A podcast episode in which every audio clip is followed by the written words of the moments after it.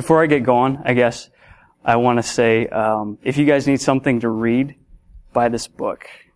Um, if you want to read more about the Beatitudes, it's A.W. Pink, and uh, everyone see it. Okay, it is a really good book. So if you're curious to just look more into the Beatitudes, and it's also it also has the Lord's Prayer in there, so that's bonus. Um, but yeah, it, that is a really good book. Let me say, I, I gleaned a lot from it. So um, let's open up to Matthew five.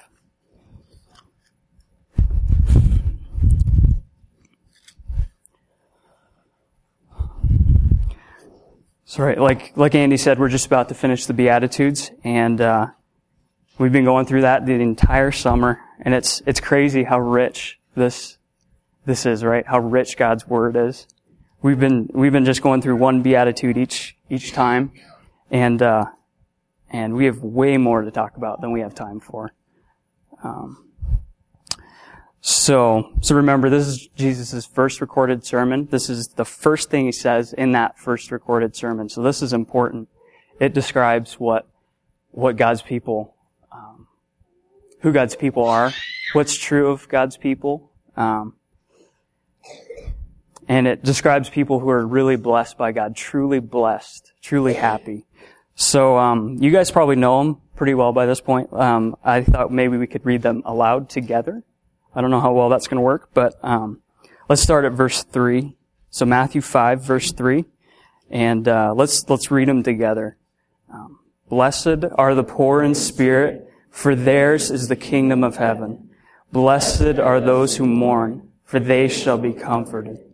Blessed are the meek, for they shall inherit the earth. Blessed are those who hunger and thirst for righteousness, for they shall be satisfied. Blessed are the merciful, for they shall receive mercy. Blessed are the pure in heart, for they shall see God.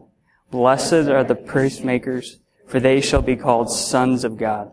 Blessed are those who are persecuted for righteousness' sake, for theirs is the kingdom of heaven. Blessed are you when others revile you and persecute you and utter all kinds of evil against you falsely on my account. Rejoice and be glad, for your reward is great. And so that uh, I knew I knew we were going to get a little lost at that last part with the translations, but um, so this describes true happiness, right? You want to be happy? Be poor in spirit, mourn, be meek, hunger and thirst for righteousness, be merciful, be pure in heart, be a peacemaker, and be persecuted for righteousness' sake. This, this last one probably has to be one of the, one of the most unusual ones out of them all. Um, I'm, I'm sure we've all heard this before. At least most of us have heard this before, but I want you, I want you to imagine you've never heard this before. Imagine you're in that crowd when Jesus is saying this. Blessed are those who are persecuted for righteousness' sake, for theirs is the kingdom of heaven. If you look at verse 10, you notice it'll look, it looks a lot like the rest of the Beatitudes. It's the same structure. Um, it sounds exactly, uh, just about the same. And then verse 11 kind of expound on it further. Um, it's because this one is so counterintuitive. There's more explanation on, on what it means. So you see, blessed are those who are persecuted for righteousness' sake, in verse 10. And then verse 11 describes the persecution. Um, verse 10, it says, theirs is the kingdom of heaven. It tells about why, why they should be blessed. And then verse 12 explains that even more. Um, so it's 11 and 12 are kind of a tack on at the end of this one. Um, and notice the change in pronouns too. That's kind of interesting. Uh, verse 10, blessed are those. And then you get to verse 11. What does it say? Blessed are you. And uh, these last couple verses might just very well be a, a personal call to from Christ to his disciples, um, encouraging them and, and saying, "Yeah, I did actually just say what you thought I just said." Um, so so to so to help us understand this, we're going to look at two main points. Um, first, we're going to look at persecution, which is the natural response of the world to God's people. And then number two, we're going to look at joy, which is the unnatural response of God's people to persecution. So again, number one, we're going to look at persecution. Number two, we're going to look at joy. Um, all right, number one, persecution, the natural response of unbelievers to God's people. Um, and if you're if you're like me, uh, you might have already checked out at this point. You heard persecution and you're kind of gone, um, because you think, okay, persecution doesn't have to do with me. It's for some someone in some country that where they take Christians and put them in prison. They beat them, they kill them, right? Um, let's turn to 2 Timothy chapter 3. It's really important that we see this, I think.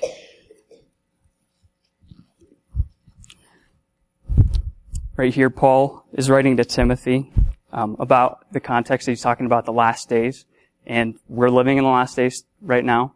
It's just the time after Christ. Um, so, right, verse 10, 2 Timothy chapter 3, verse 10.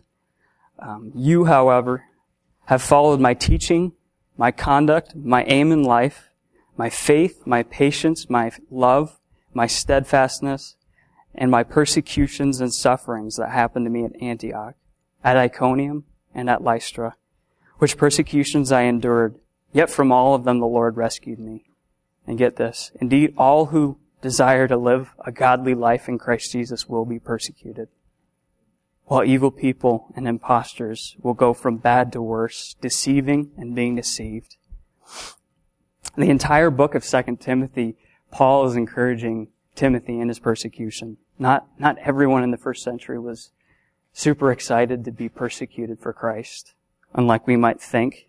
Re- Timothy was reluctant and probably scared would be a good word to describe it. Um, he tells Timothy three times in this book to share in suffering. But he also makes a point right here, what we just read, verse 12 all who desire to live a godly life in Christ Jesus will be persecuted. So don't separate yourself from this. Let me just say that right off the bat. Um, let's go back to Matthew 5.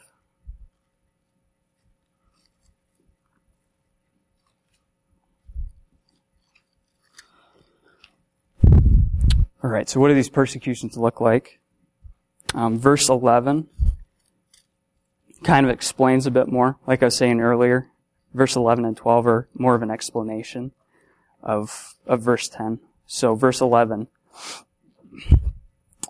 Blessed are you when others revile you.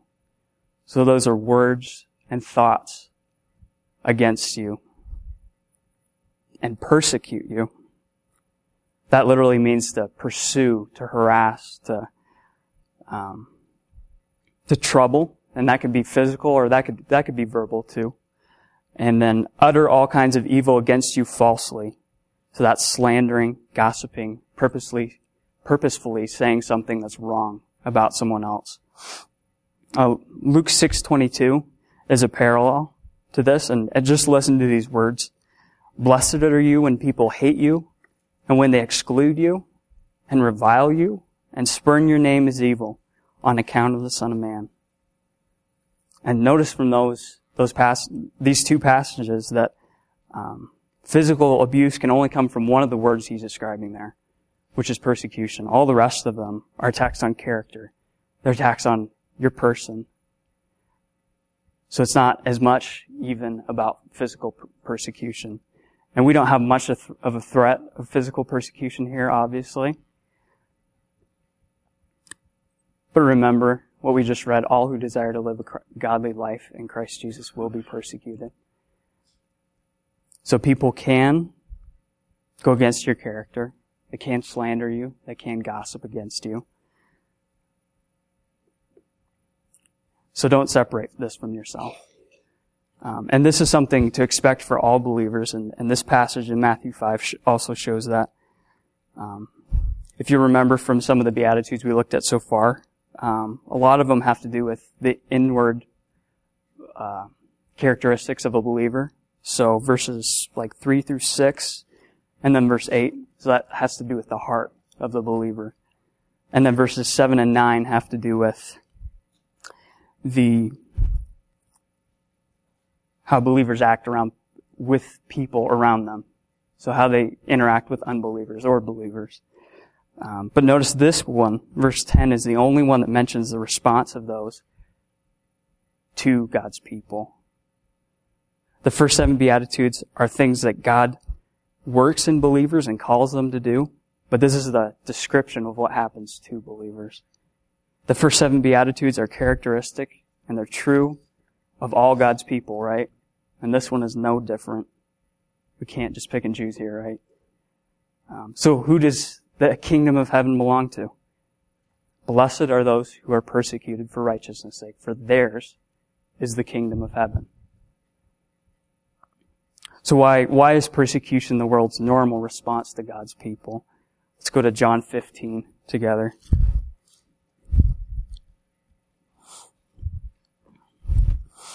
And right here, Jesus is talking to his disciples and he's about to, he's about to leave. So he's preparing them for when he's going to leave. So John 15, starting in verse 18.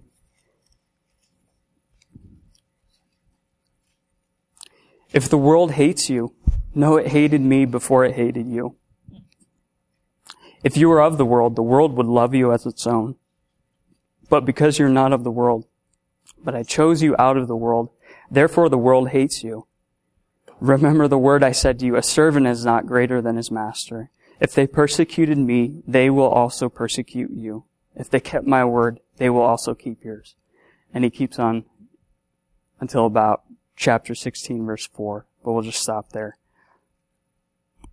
So we need to remember as believers, we're not a part of this world anymore. If you're a believer, you're not a part of this world anymore. Um, you've been called out of it. You're fundamentally different than the world. You once were part of it, but remember, if anyone is in Christ, he's a new creation. The old has gone away, the new has come. That's 2 Corinthians 5.17. Now you're being made into his image.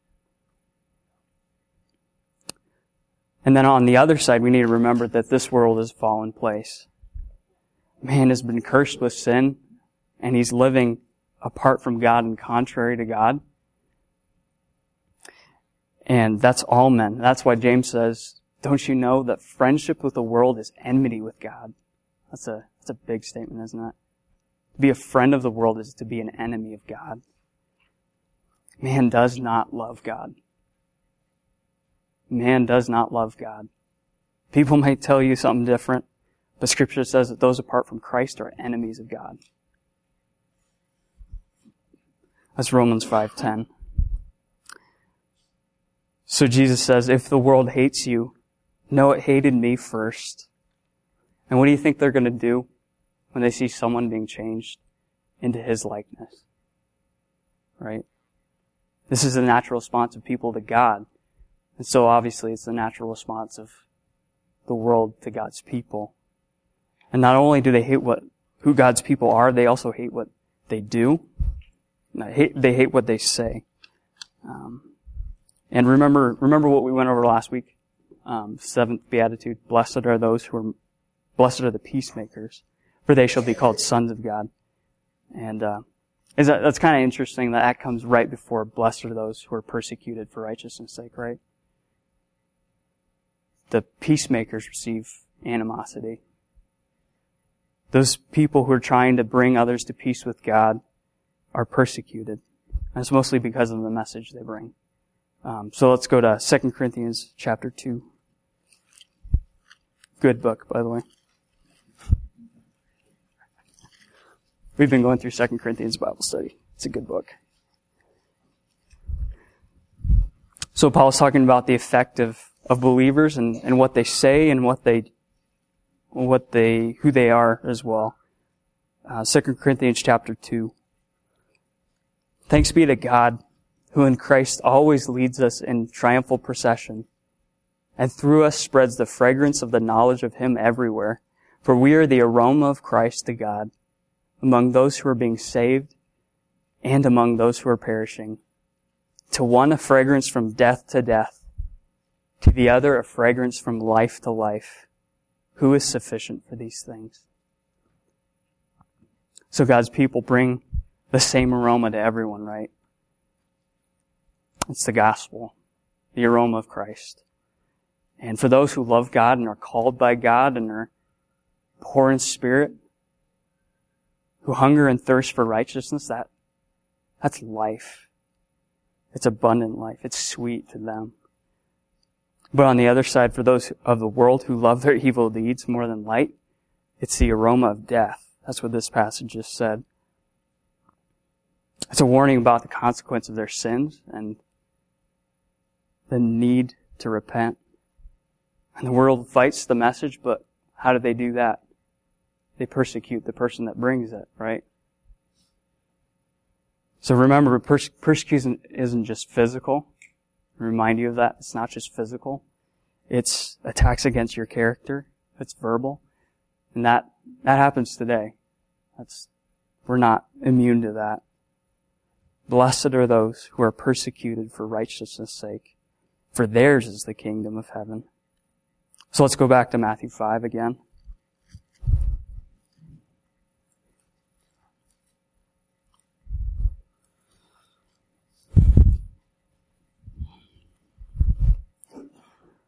Let's look at the phrase, for righteousness' sake. Blessed are those who are persecuted for righteousness' sake. Um, righteousness is the quality of being right, and it's an attribute of God. It's a quality of God. So, so they're being persecuted for doing what's right, right? Verse 11 also says, they utter all kinds of evil against you falsely on my account. If you aren't doing anything wrong in the first place, the persecution has to be done wrongly, right? It has to be false. That's what being persecuted for righteousness' sake is. It's false. We also need to remember on the other side what being persecuted for righteousness' sake isn't. It's not just getting the consequence of your actions. Um, you can't get a speeding ticket and say you're being persecuted for righteousness' sake. That doesn't work. It does not work. Um, First Peter actually says a lot about that. First Peter says a lot about this, and uh, so I'll just read. I'll just read one passage to you guys about that distinction. Servants, be subject to your own masters with all respect, not only to the good and gentle, but also to the unjust. For this is a gracious thing in the sight of God. When mindful of God, one endures sorrows while suffering unjustly. Again, same thought, unjust. For what credit is it if, when you sin and are beaten for it, you endure? But if when you do good and suffer for it, you endure, this is a gracious thing in the sight of God. That's 1 Peter 2, 18 to 20. Um, so back in Matthew 5, notice the reason in verse 11 is on my account. Verse 10 says, for righteousness sake. And verse 11 says, on my account. And of course, suffering for Christ's sake would be suffering for something that's right, right? If you endure hardships, it ought to be because of, because you're following Christ, not because you're doing wrong. That's what for righteousness sake means. So it has to be for righteousness sake. Um, so, so I want to just step back a second. Like, you guys know this? Have you heard this before? All who desire to live a godly life in Christ Jesus will be persecuted. Persecution is all over scripture. And it's, it's interesting that Christ in the early church, they didn't, they didn't hide that from people. They didn't hide that from unbelievers when they're telling them about Jesus, and they didn't hide it from believers. Um, I think we could learn a lesson from them in that. Um, if they persecuted me, they will also persecute you. We read that earlier, John 15. He also said to crowds around him, whoever finds his life will lose it, but whoever loses his life for my sake will find it. So he wasn't blind to that fact. He knew it was coming. He actually prepared them for it. He got them ready for it. Um, Acts, Acts 14 says this about Paul and Barnabas. They returned to Lystra and Iconium and Antioch, strengthening the souls of the disciples, encouraging them to continue in the faith, and saying that through many tribulations we must enter the kingdom of God.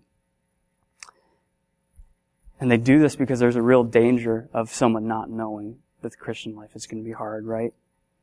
Um, Jesus pointed out that out in the parable of the sower in Matthew 13.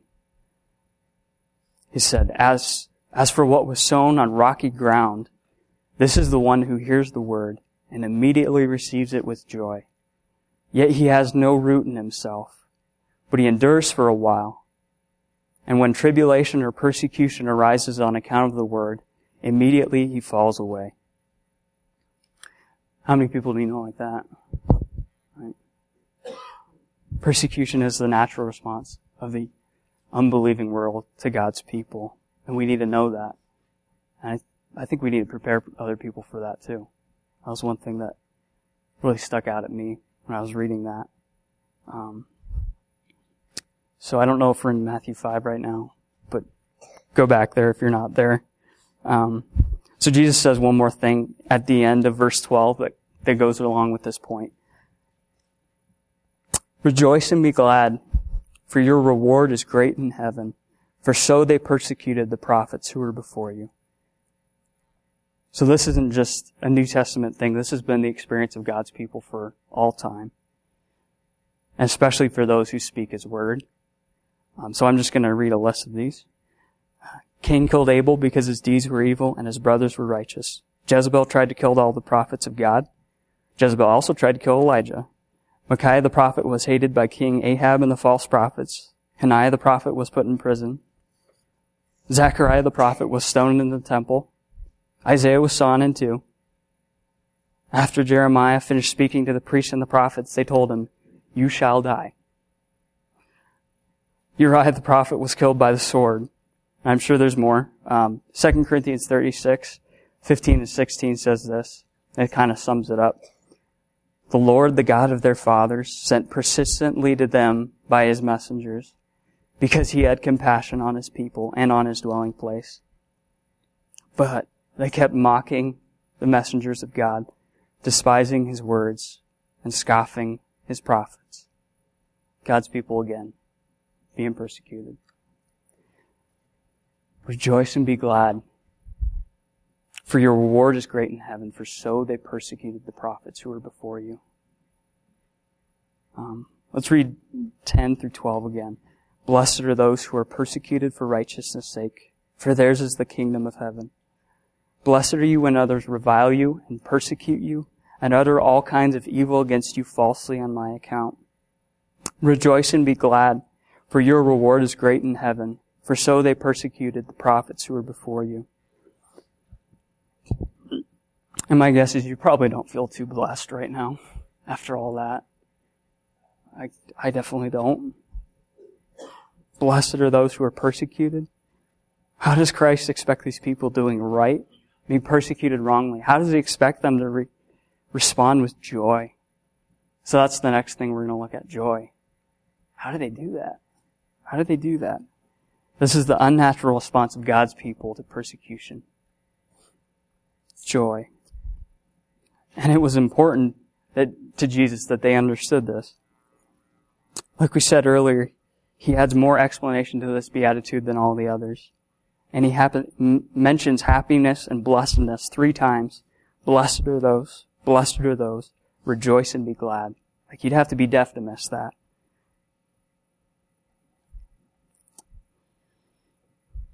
This is how Jesus wants his followers to respond. Blessed are those who are persecuted for righteousness' sake, for theirs is the kingdom of heaven. Right? So, uh, I want us to turn to Romans 8 real quick. Not really quick, actually. This will be a while.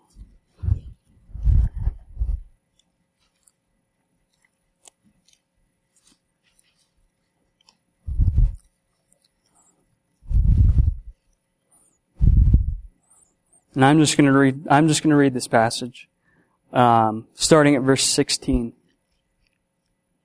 The Spirit Himself bears witness with our spirit that we are children of God. And if children, then heirs, heirs of God and fellow heirs with Christ, provided we suffer with them, in order that we may be glorified with them.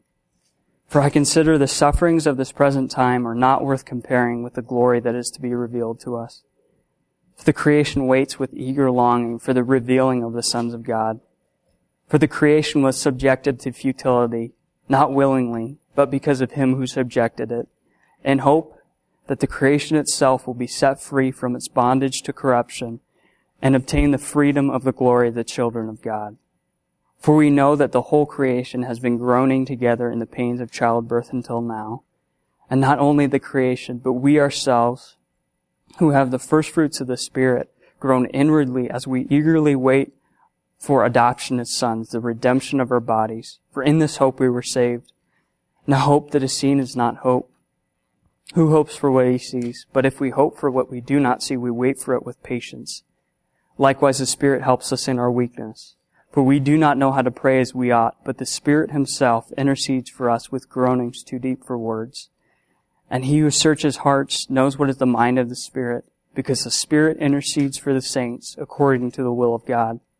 And we know that for those who love God, all things work together for good, for those who are called according to His purpose. For those whom He foreknew, He also predestined to be conformed to the image of His Son, in order that he might be the firstborn among many brothers. And those whom he predestined, he also called. And those whom he called, he also justified. And those whom he justified, he also glorified. What then shall we say to these things? If God is for us, who can be against us? He who did not spare his own son, but gave him up for us all, how will he not with him graciously give us all things? Who shall bring any charge against God's elect? It is God who justifies. Who is to condemn? Christ Jesus is the one who died. More than that, who was raised, who is at the right hand of God, who indeed is inter- interceding for us. Who shall separate us from the love of Christ? Shall tribulation, distress, persecution, famine, nakedness, or danger, or sword? As it is written, for your sake we are being killed all the day long. We are regarded as sheep to be slaughtered. No, in all these things we are more than conquerors through him who loved us. For I'm sure that neither death nor life, nor angels nor rulers, nor things present, nor things to come, uh, nor powers, nor height, nor depth, nor anything else in all creation will be able to separate us from the love of God that is in Christ Jesus our Lord.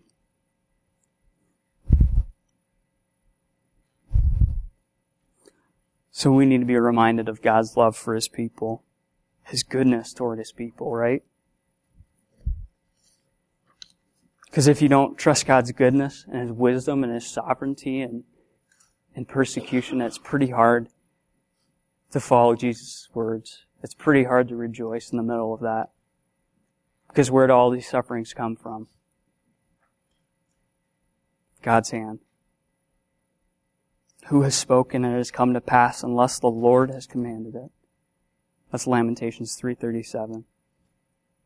From God's hand. And in his power, even evil done to his people, he works for their good, right? For those who love God, all things work together for good. For those who are called according to his purpose. And remember, remember all the suffering, all the persecution that's surrounding Romans 8, right? I'm sure that's what Paul had in mind when he said that. At least a big part of it. And so we can say with Joseph, after being sold into slavery by his brothers, you meant evil against me, but God meant it for good. Right? Remember his sovereignty in this. So why should we rejoice in the midst of trials? Trials. How can we be prepared to respond to them in a way that's pleasing to God? Because we, the response is important. He did say rejoice. So, we could respond wrongly. So let's not do that. Um, so back to, back to Matthew 5.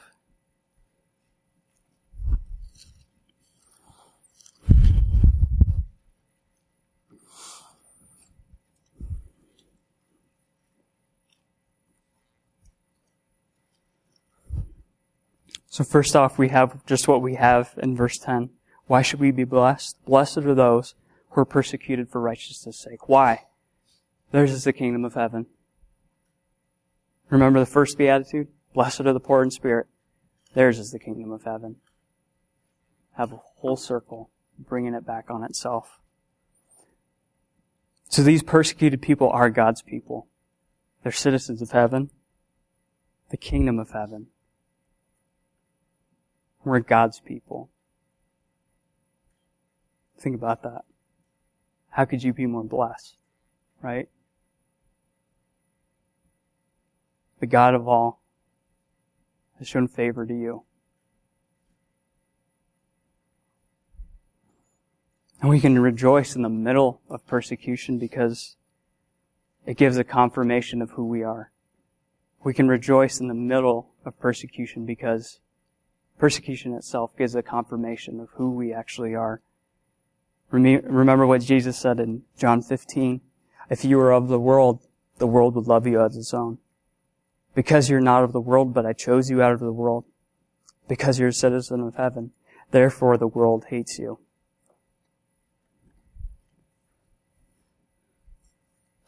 So we can also rejoice in persecution because we know the ultimate fulfillment of that, of the kingdom of heaven, right?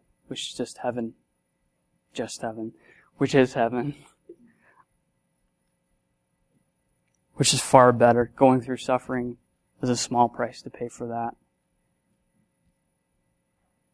Help us to see that clearly. Paul said in Romans 8:18, "I consider the sufferings of this present time are not worth comparing to the glory that will be revealed to us." So we rejoice because we're part of the kingdom of heaven. We rejoice because we'll know it fully on that day. Blessed are those who are persecuted for righteousness' sake, for theirs is the kingdom of heaven.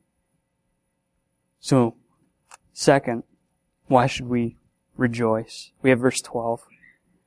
Rejoice and be glad, for your reward is great in heaven, for so they persecuted the prophets who were before you. Rejoice and be glad. Why? For great is your reward in heaven. You can't really fully know what that means, what that looks like. There's not really a description of what it is. But we should know that there are rewards in heaven.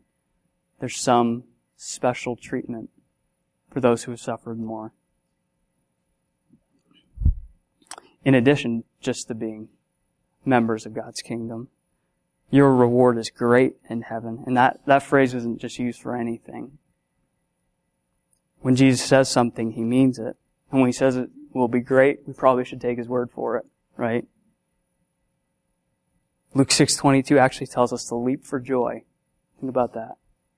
Leap for joy because of that great reward. We really need to change the mindset, don't we? Your reward is great in heaven.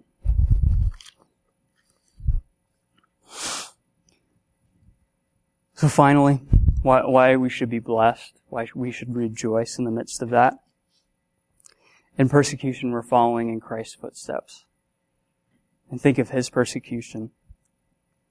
He was reviled. He was excluded. He was falsely accused. He was driven out of towns. He was almost stoned. He was arrested. He was spit on. He was mocked. He was beaten. He was led to a humiliating death. And if there was someone who knew how to suffer for righteousness' sake, it was Jesus. Someone knew what that meant. It was Jesus. He didn't leave us alone on this. How good of a Savior we have. He didn't ask us to do things we didn't know, that He didn't know about. Let's turn to 1 Peter 2.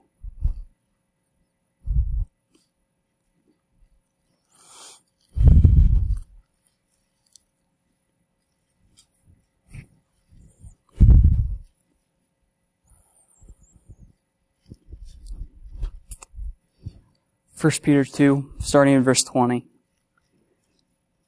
What credit is it if when you sin and are beaten for it, you endure? But if when you do good and suffer for it, you endure, this is a gracious thing in the sight of God. For to this you've been called, because Christ also suffered for you, leaving you an example, so that you should follow in his steps. He committed no sin, neither was deceit found in his mouth. When he was reviled, he did not revile in return.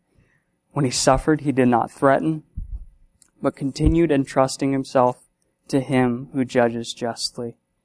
He himself bore our sins in his body on the tree, that we might die to sin and live to righteousness. By his wounds you've been healed, for you were straying like sheep, but have now returned to the shepherd and overseer of your soul. Verse 21. He suffered for you, and he calls you to suffer for him. That's the gist of it. We aren't called to suffer for just anyone, but for him. And in a way, it should be an honor to follow him. In Acts, I'm sure this is how the apostles in Acts, they came out of jail, and it says they were rejoicing that they were counted worthy to suffer dishonor for the name. That always struck me as so different. They rejoiced that they were counted worthy to suffer. And so this is Christ's desire for us. This is Jesus' desire for us to rejoice in persecutions when He brings them. Remember, this is, this is not natural. He knew that. But let's not run. Let's not run from Him. How often do we run at the first hint of any kind of persecution? Right? It's so easy. Just step back down. And in Second Timothy, I was really, um, really impacted by that, reading that, because Paul keeps on telling Timothy to share in suffering. Share in suffering. Not to run away from it. Whew. Let's go back to Matthew 5 and close.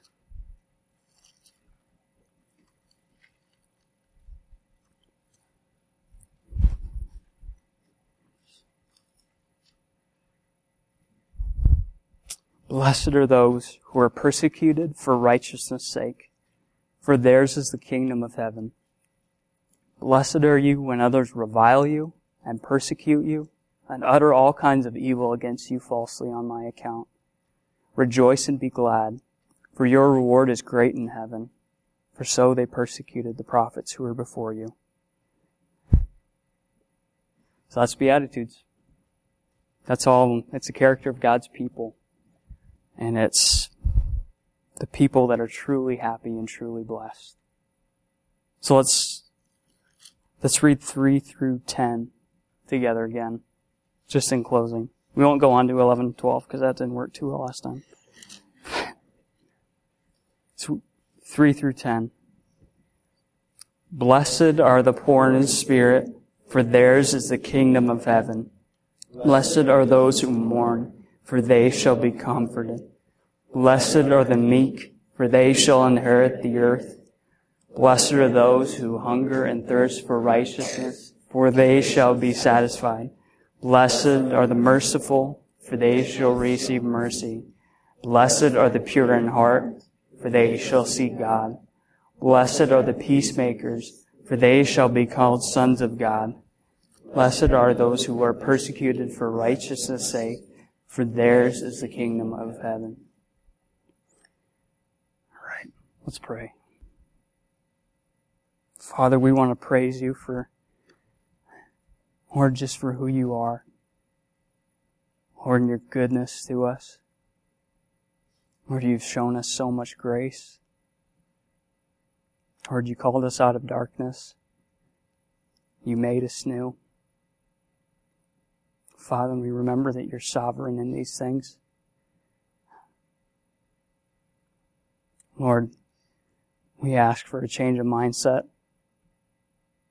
Lord, we ask for what Christ was going for in his disciples.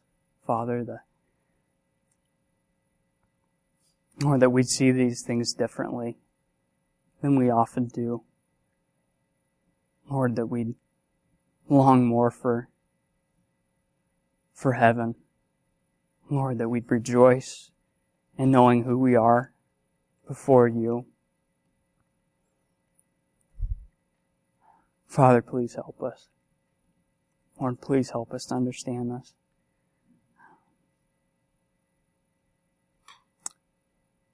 Yeah. We pray these things in Jesus' name. Amen.